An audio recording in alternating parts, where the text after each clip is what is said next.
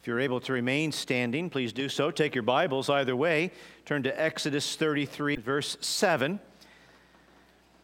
For leading us this morning. Uh, we're grateful for the chance to sing praises to the Lord. I'm going to also just mention that if you did not, if you were not here last Sunday night, uh, you, um, you, were, you missed just a wonderful blessing.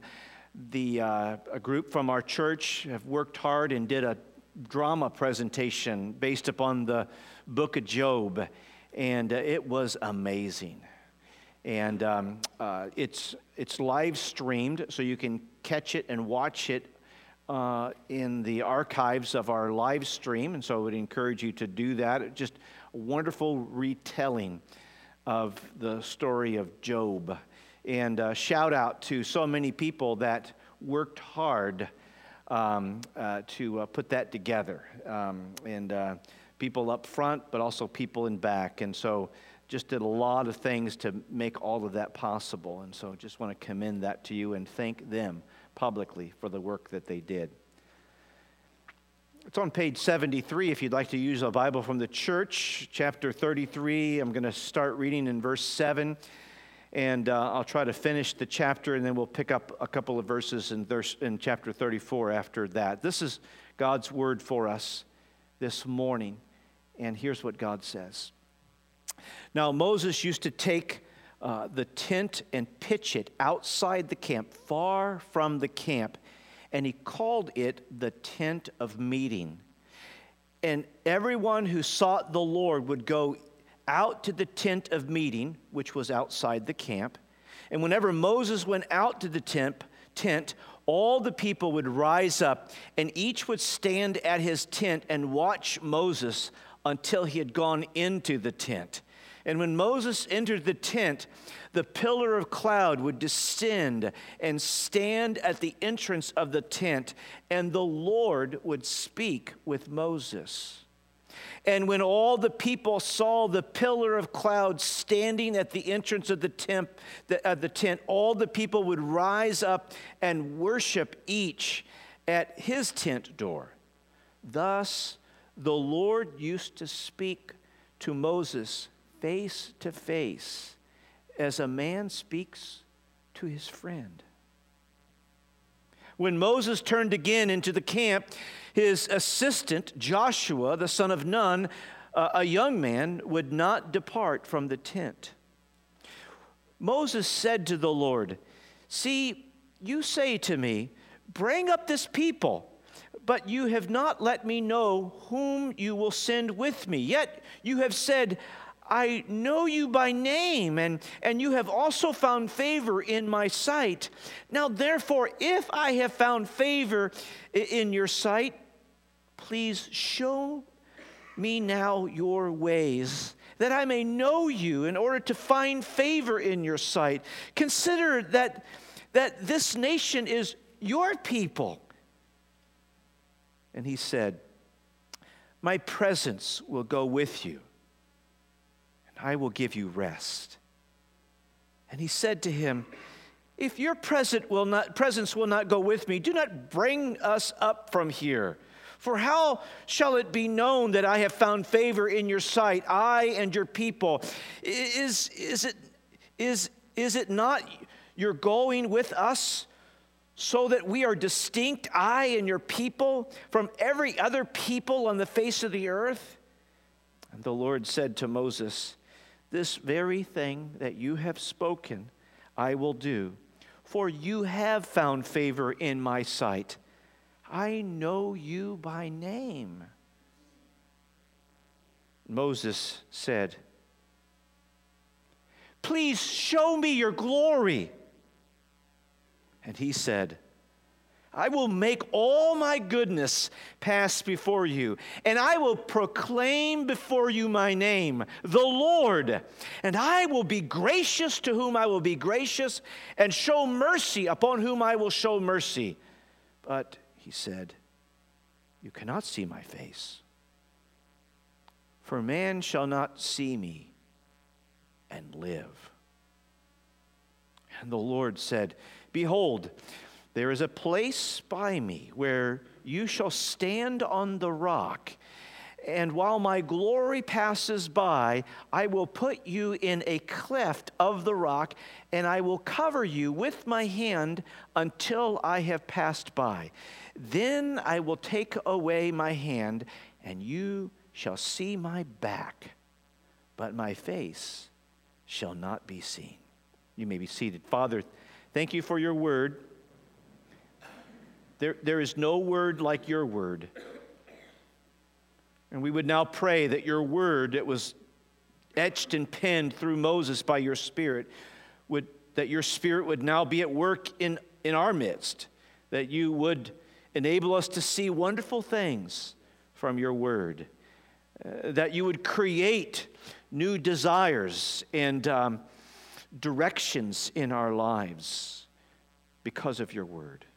May your word transform us. For we pray this in Jesus' name. Amen. Two things I want us to look at briefly. Uh, there's a lot in play in this chapter as well as chapter 34. We'll read a part of chapter 34 in a minute. In fact, my, my plan is to circle back around next week and take another look at this passage from a different vantage point. But, but for now, this morning, I, I just want us to narrow in and zoom in our focus on what's in play between the Lord and Moses here in, uh, in, in this reading, and as well as we'll see in a minute from chapter 34. Moses has come down from Mount Sinai, and the last chapter was not a pretty chapter. Um, the, the people of Israel rebelled against the Lord, creating an idol and began to worship the idol. And the Lord sent Moses back down. And before the dust was all settled that day, um, uh, 3,000 lives were killed, taken by an act of the Lord's judgment because of their idolatry. And I think Moses is a bit reeling. He, he pled and interceded for for Israel at that moment, the Lord had threatened to wipe them all out because of their little shenanigan. And yet, Moses pleaded and uh, pleaded to the Lord, the Lord's own reputation and the Lord's own faithfulness. And as a result, uh, the Lord uh, did spare. But, the, but Moses is, is a bit, in his mind, things are still swirling. Is the Lord going to go forward with us? And it's in this context that we're zoomed in on this particular conversation that the Lord is, that Moses is having with the Lord. And, the, and, and, and it culminates in a particular request that Moses makes of the Lord. Two things I want to think about in terms of this request. First of all, the request is to see the Redeemer's glory. And we'll pick that up in verse 18 in a moment.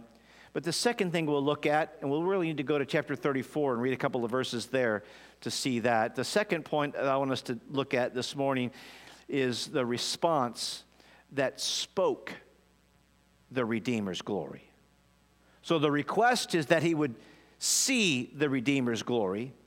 And what I want you to take away is that what turns out the request was to see the Redeemer's glory, the answer will be to hear something of the Redeemer's glory.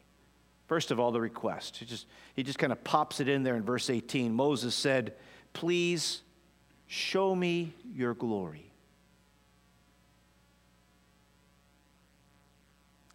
Verse 19 is the Lord's intent. Now, doesn't.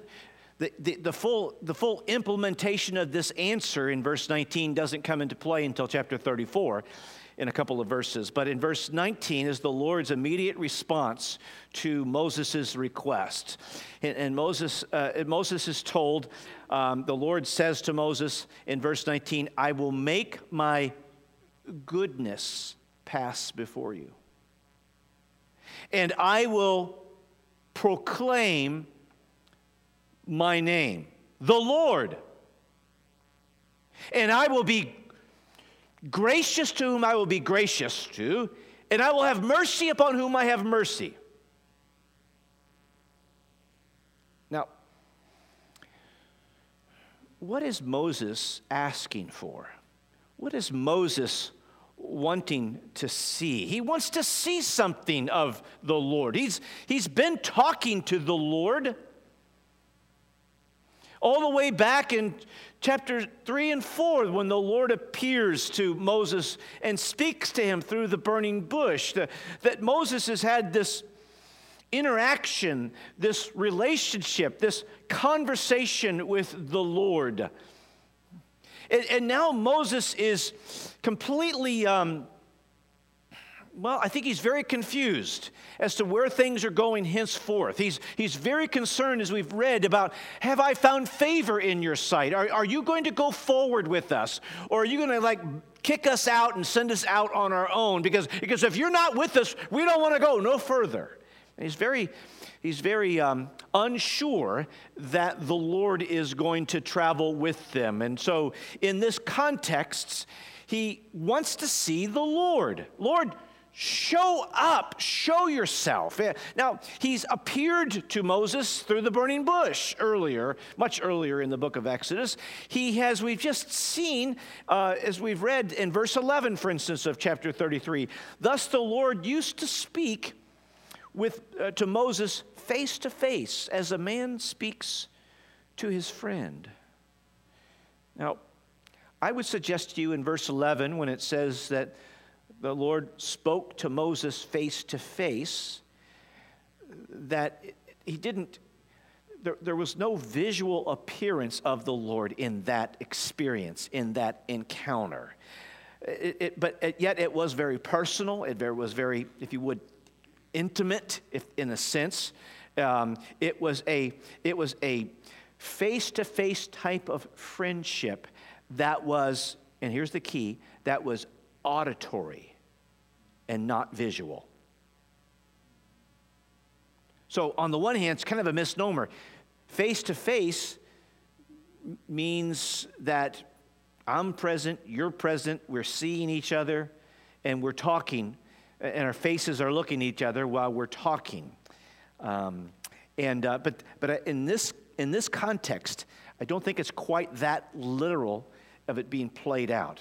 Moses knows that the Lord is present with him. It's a sense that he has, uh, he perceives that the Lord is present. Not that he literally, physically sees the Lord, but nonetheless, he knows something of the presence of the Lord with him in a very personal way, and the Lord is verbally talking to him.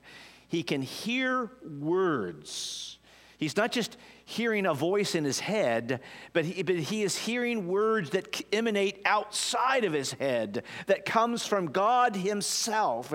And, and so that is a very personal encounter that is described here as a face to face kind of friendship. I would suggest that Moses is asking for more. I, I, I, don't, I don't want merely, I don't think he's being disrespectful. I don't think he's being, um, I don't think he's belittling what he's experienced already. I just think he wants more. He, he's, he loves what he's experienced already, and he wants more. You ever had one of those lemon freezes at Six Flags?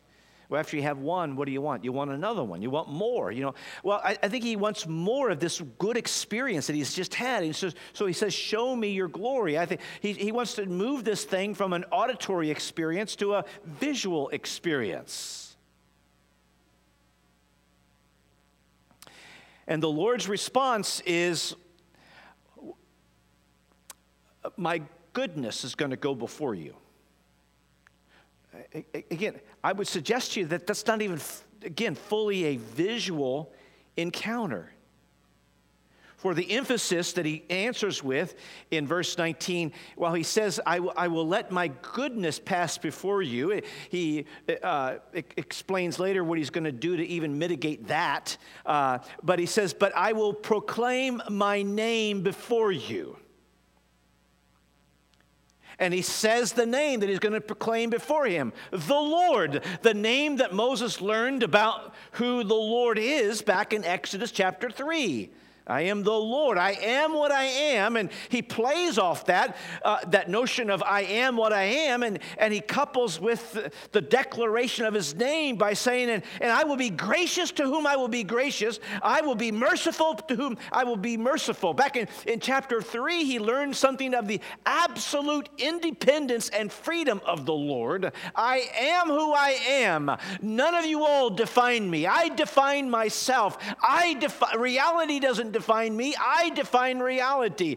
God is absolutely free. He's the freest being in the universe. No one, nothing thwarts his plans. No one, nothing defines him. No one and nothing controls him outside of his own nature and his own being. And in that context, that same playoff of words, and you know what? My mercy is, is, is mine to give, and my grace is mine to give. No one plays my hand.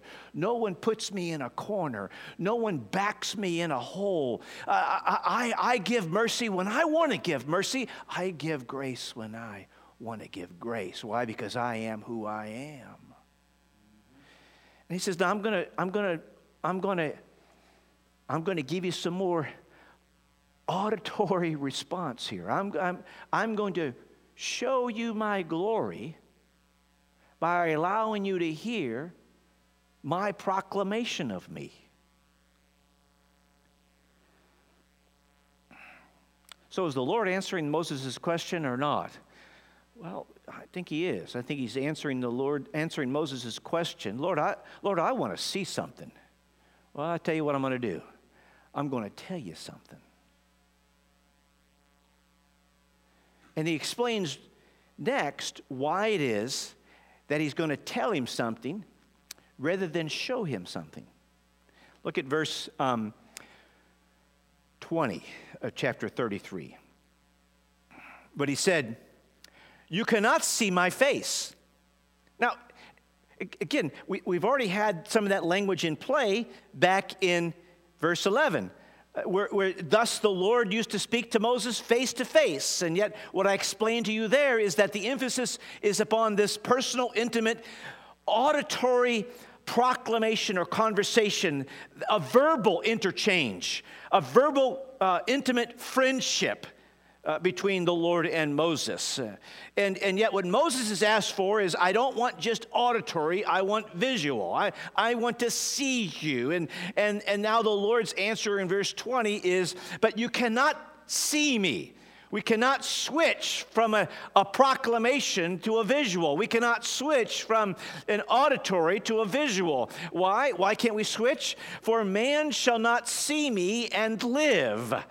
You and I, and this is a very humbling, flattening reality, you and I do not have the ability to see a visual of God and live to tell about it because we're creatures.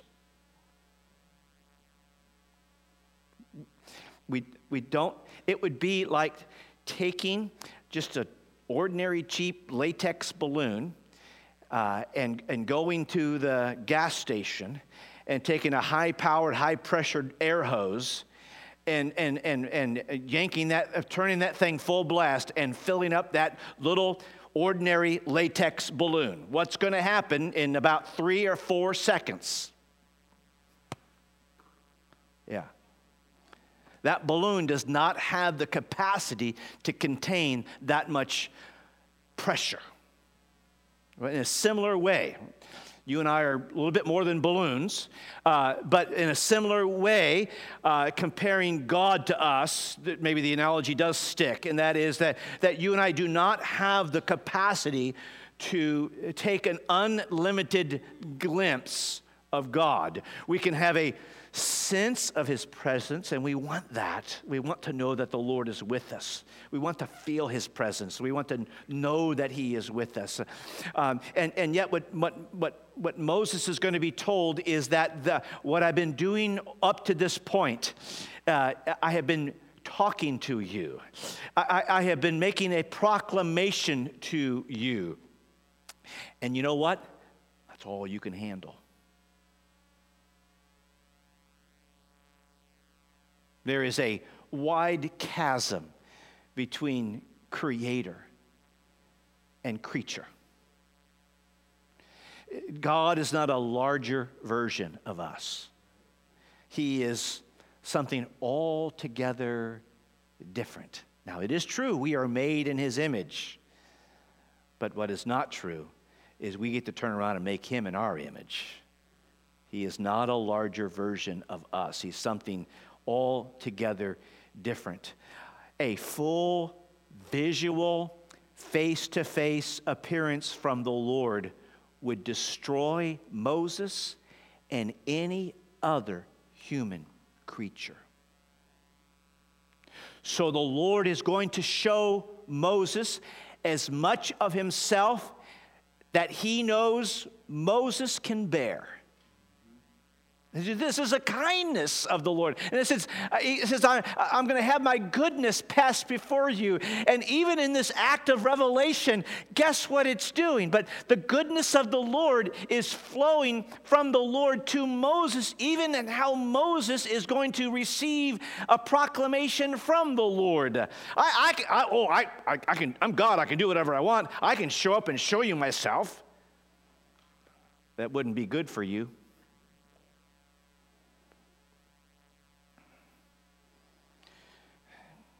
And yet he, he will have a auditory friendship with Moses.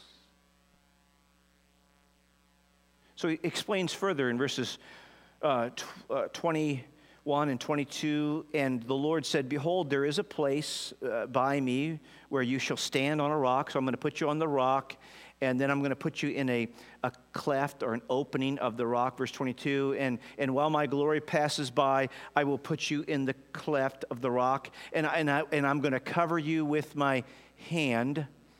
So as, I, as I'm passing by, I, you're going to be st- stuck over in the corner there, and my hand is going to be shielding you.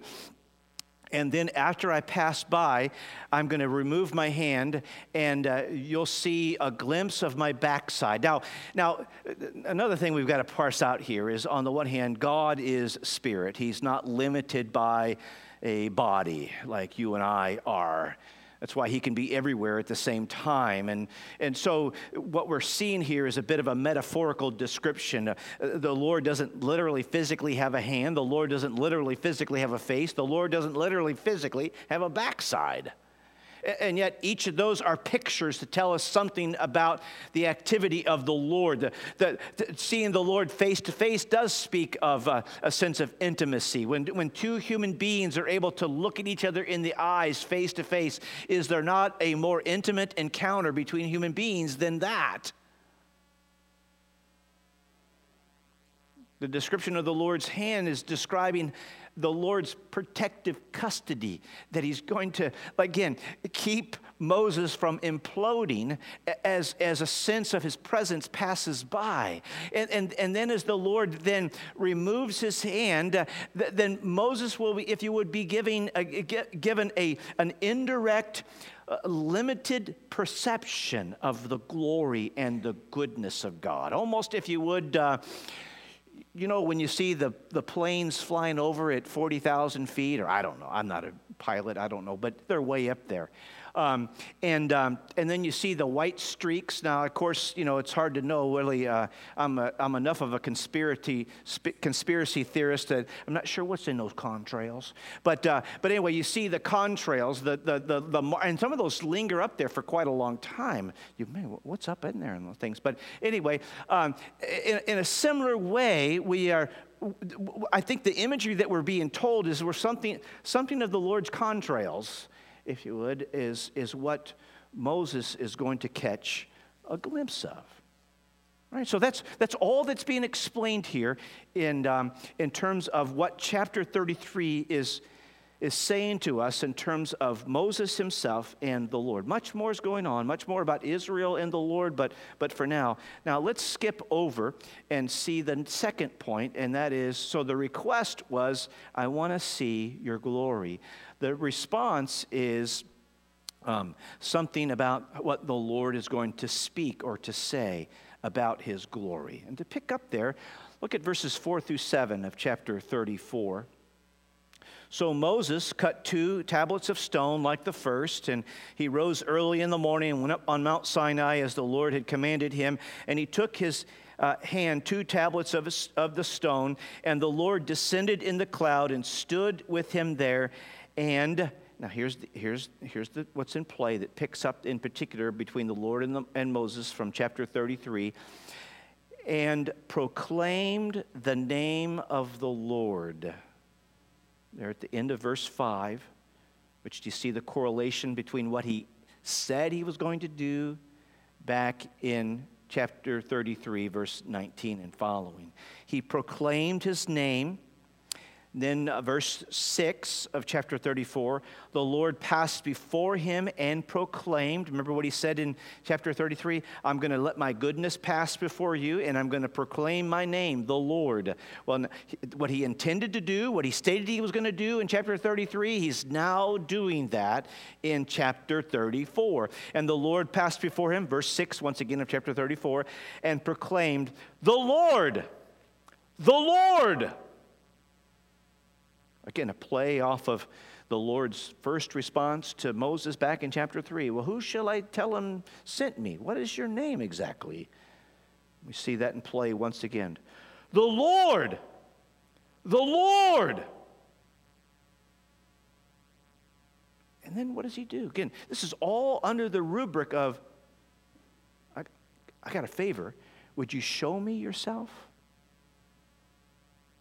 And, and as, the, as a sense of the presence of the Lord passes by, we, what, with the real emphasis on what's in play here is a proclamation. The request was visual, the answer, the response is auditory.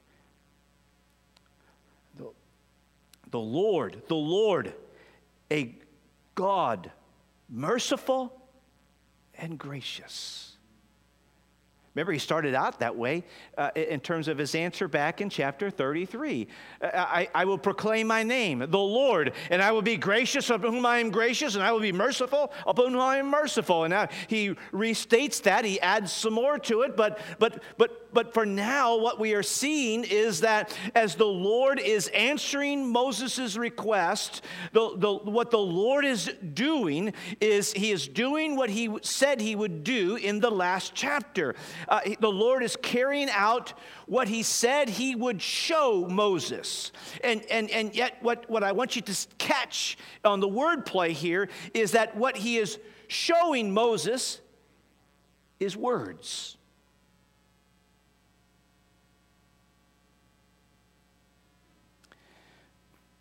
How the Lord in chapter 34 is showing Moses' glory, which was the request in chapter 33, is he is showing glory through speaking words.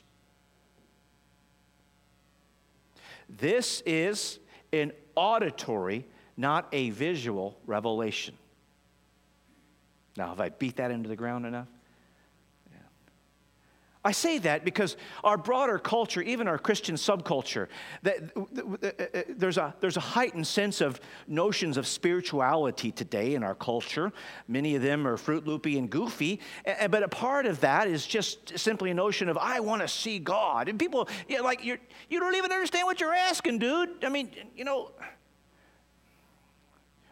we, we, we have adapted into a culture that something is not real if it's just words. If for something to be real, it's got to be visually seen. And then we wonder why our relationship with the Lord is so weak and flimsy. We wonder why our, all of our big talk of spirituality is so materialistic and superficial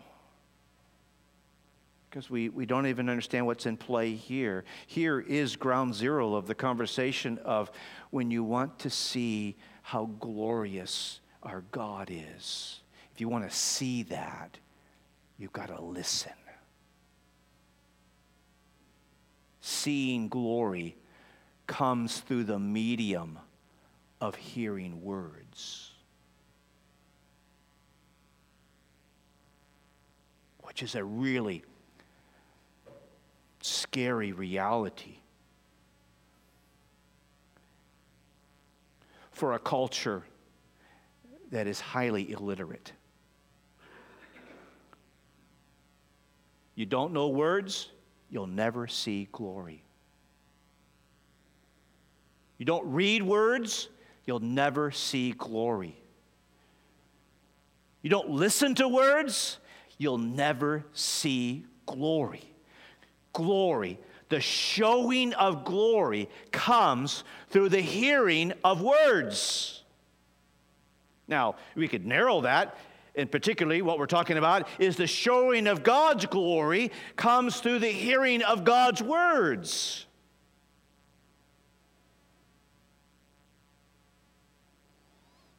There's not a in run. There's not a plan B. There's not a back door. You say, Lord, I just want to see your glory, I, but I don't have time to study your word. You don't have time to see the glory of God, in other words. Keep the dots connected here. That's, that's, this is the takeaway of what we're talking about. It is through the hearing of this proclamation uh, the Lord, the Lord, a gracious and merciful God. We are here at the very core DNA of who our God is.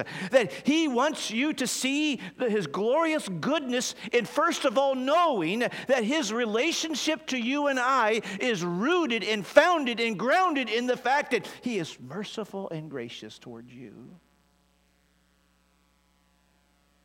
Oh, He is just. Huh. But do you realize if he just played the justice card with you, there would be no relationship with you?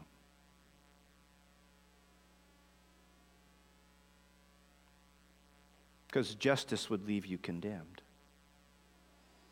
Justice would leave you still under the curse of sin. Justice would leave you cut off from God. You see, there's a lot of talk about justice in our culture today and it's downright scary because it's a conversation of justice that's totally disconnected from a conversation of mercy and grace. The world doesn't have a category of mercy and grace.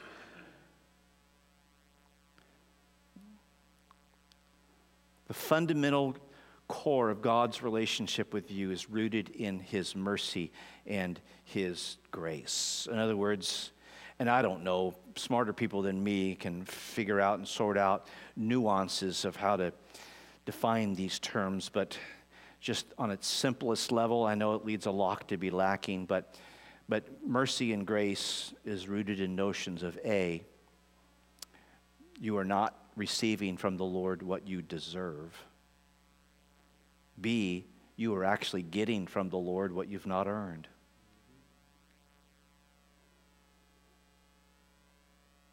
Now, does that do anything for you? Yeah. Okay, he's gracious and merciful. Now, what else we got going on today? Huh? Do, do, do, you see that? On the one hand, seeing the glory of God comes through words. On the other hand, you can, you can hear words and not full, feel the full purport, the impact of those words. Do you realize that the fact that God is merciful and gracious gives us hope? It gives us life. It gives us blessing. It gives us God Himself. If he, if, if he had no DNA of mercy and, and graciousness, well, but he does. And He wants you and I to see how beautifully glorious He is by speaking these words to us. You don't want to know who I am? You, you want to see my glory? Marinate on how merciful and gracious I am. You marinate on that, until you have your own eureka moment, until the Spirit of God says, Thank you, Lord. You are gracious and merciful to me. Stay with these words until your attitude goes from meh to, Lord, we praise your name. You are a gracious and merciful God. That's really what you see exploding in the book of Psalms. The, the book of the, the Psalms is so full and replete of, of, of, of this, of these statements that we find here in Exodus 34 that is unfolding and proclaiming the nature and character of God. This is the kind of God that our God is. And so the psalmist is exploding. He sees the glory and the beauty in hearing these words. And that is a launch code that ignites praise in his heart and in, over his lips for the Lord. And so, since God is merciful and gracious, he goes on um, uh, let's see, where am I at? Verse 6 The Lord is gracious and merciful, merciful and gracious, slow to anger. Now, you get part of here, Moses is trying to figure out, the Lord, uh, you've just said earlier that we are all a stiff necked people. And uh, I take that to mean that since you're holy and we're stiff necked, you ain't going no further with us. Well, since God is fundamentally gracious and merciful, he is patient. He's slow to anger. That Does it mean he's incapable of anger? Every act of the Lord that entails his anger is not an act informed by his impatient flying off the handle, but it is informed by his just response, his thoughtfulness, his calculatedness. So he does know how to get angry. But boy, since he is drenched in mercy and grace, he is not easily provoked.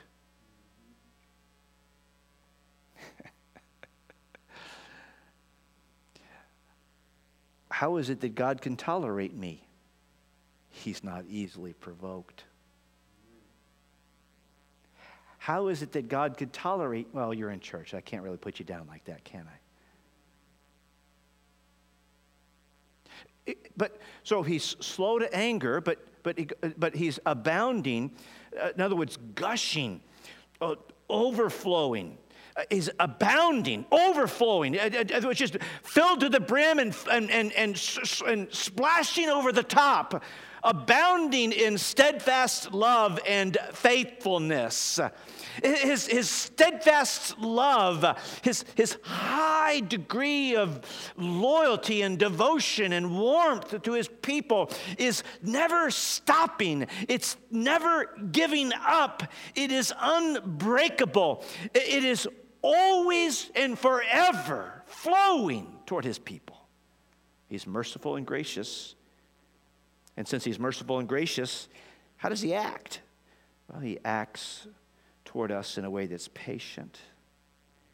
And he acts toward us in a way that is constantly spewing forth more love and faithfulness. And, and then he filters that down. He goes, okay, so, so, so what? So what's in play here since he's all of that? That's nice. Verse 7 keeping steadfast love for thousands, forgiving iniquity and transgression and sin, but who will by no means clear the guilty. I know we've touched on this before, but this is so fundamental to understanding the nature of Jesus' work on our behalf. We, we just got to pick it up again this, this overflowing, gushing, steadfast love of God filters down into the fact that He, and He keeps that steadfast love. He, he just keeps pressing it in. He keeps just pouring it forth. He keeps showing it. He keeps placing it there up, up on us.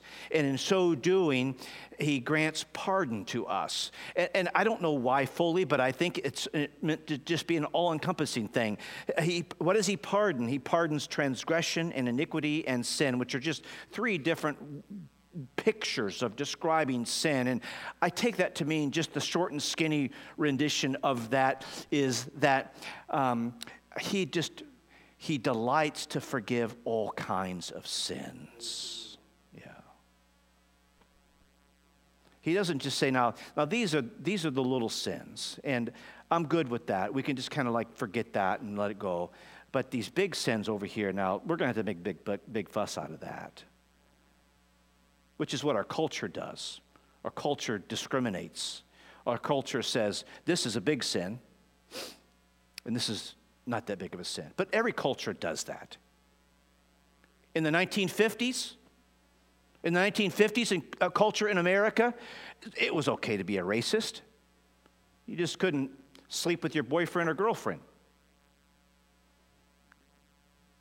Now our culture has flipped the morals on its head, and, and if there's one thing that you can't do in America today, you can't be a racist. Okay, I'm with you on that. But if there's one thing you should do in America, you should sleep with your boyfriend or your girlfriend. And you figure out whichever one you want. In other words, any culture picks and chooses its own morality. That's why we so desperately need the wisdom of Scripture, because we'll cherry pick we'll decide for our own self what's right in our own eyes, and it'll shift from culture to culture. And, it, and it, it, the scripture itself describes to us a morality of what is right and what is good and what is just and what is beautiful, and it fits all cultures, all peoples for all times. And yet, wherever we do fail in the sight of God, what he's saying to us is whether you call it an iniquity or a transgression or a sin, I know how to forgive it. And yet he then throws that one zinger in there, but who will in no way clear the guilty. Which in is it? Does God forgive sinners? Or does he not let our sin go unpunished?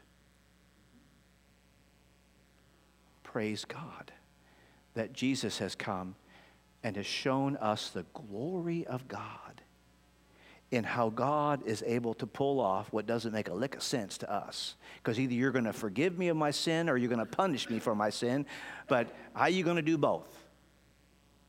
And how God graciously, gloriously does both is through his Son, Jesus. For at the cross, Jesus, the perfect Lamb of God, who committed no sin, who fulfilled every nook and cranny of righteousness. The only human, yet he was human, yet he was God, the only human who ever lived a perfect life went to the cross being the only one qualified to do what he was about to do at the cross. And there at the cross, he substituted himself. He took upon himself our sin the sins of any and all who would trust in the Lord Jesus Christ. He took upon himself our sin and he made a full, final, and forever payment for that sin in his body on that cross. So, how does this happen? How is it that someone like you or me could be forgiven, and yet someone like you and me not have our sins go unpunished? Here's how it happens it happens because Jesus has been put forward in our place. And so, these words that describe how glorious our God is are words that were put into action for us in the life and the death and the resurrection of the Lord Jesus Christ. Jesus glorified God on the cross by fulfilling these words that we, in fact, have a merci- merciful and gracious God. Uh, who is slow to anger and abounding in steadfast love, who shows steadfast love to thousands, who forgives our iniquity and transgression and sin, and yet who in no way lets the guilty go unpunished. He has done this beautifully, wonderfully, gloriously in the death of his son. So turn to Christ. Trust only in Jesus. And in seeing who Jesus is, that you might see the glory of God in the face of Jesus, one who grants you and I pardon, one who takes our punishment in our place. Turn to Christ. Father, thank you for Jesus. Thank you for him being the one who has embodied these very words of what a glorious God you are. We're thankful that you have declared you, who you are by proclamation of your word. We're thankful that your word became flesh and dwelt among us. And we beheld your glory, glory of the only begotten, full of grace and truth. And we're thankful that is at the cross, even as Jesus said to you in John 17, Father, glorify yourself in this hour, even as you glorify me. Father, we see the glory and beauty of yourself in how you have put forward your Son to die in our place. Thank you, Father. You are merciful. You are gracious. You are slow to anger. You are abounding in steadfast love. You are a God who shows steadfast love to thousands. You are a God who pardons our iniquity and transgression and sins. You are a God who does not let our sin go unpunished. For we pray this in Jesus' name. Amen. Let's stand and sing this song together.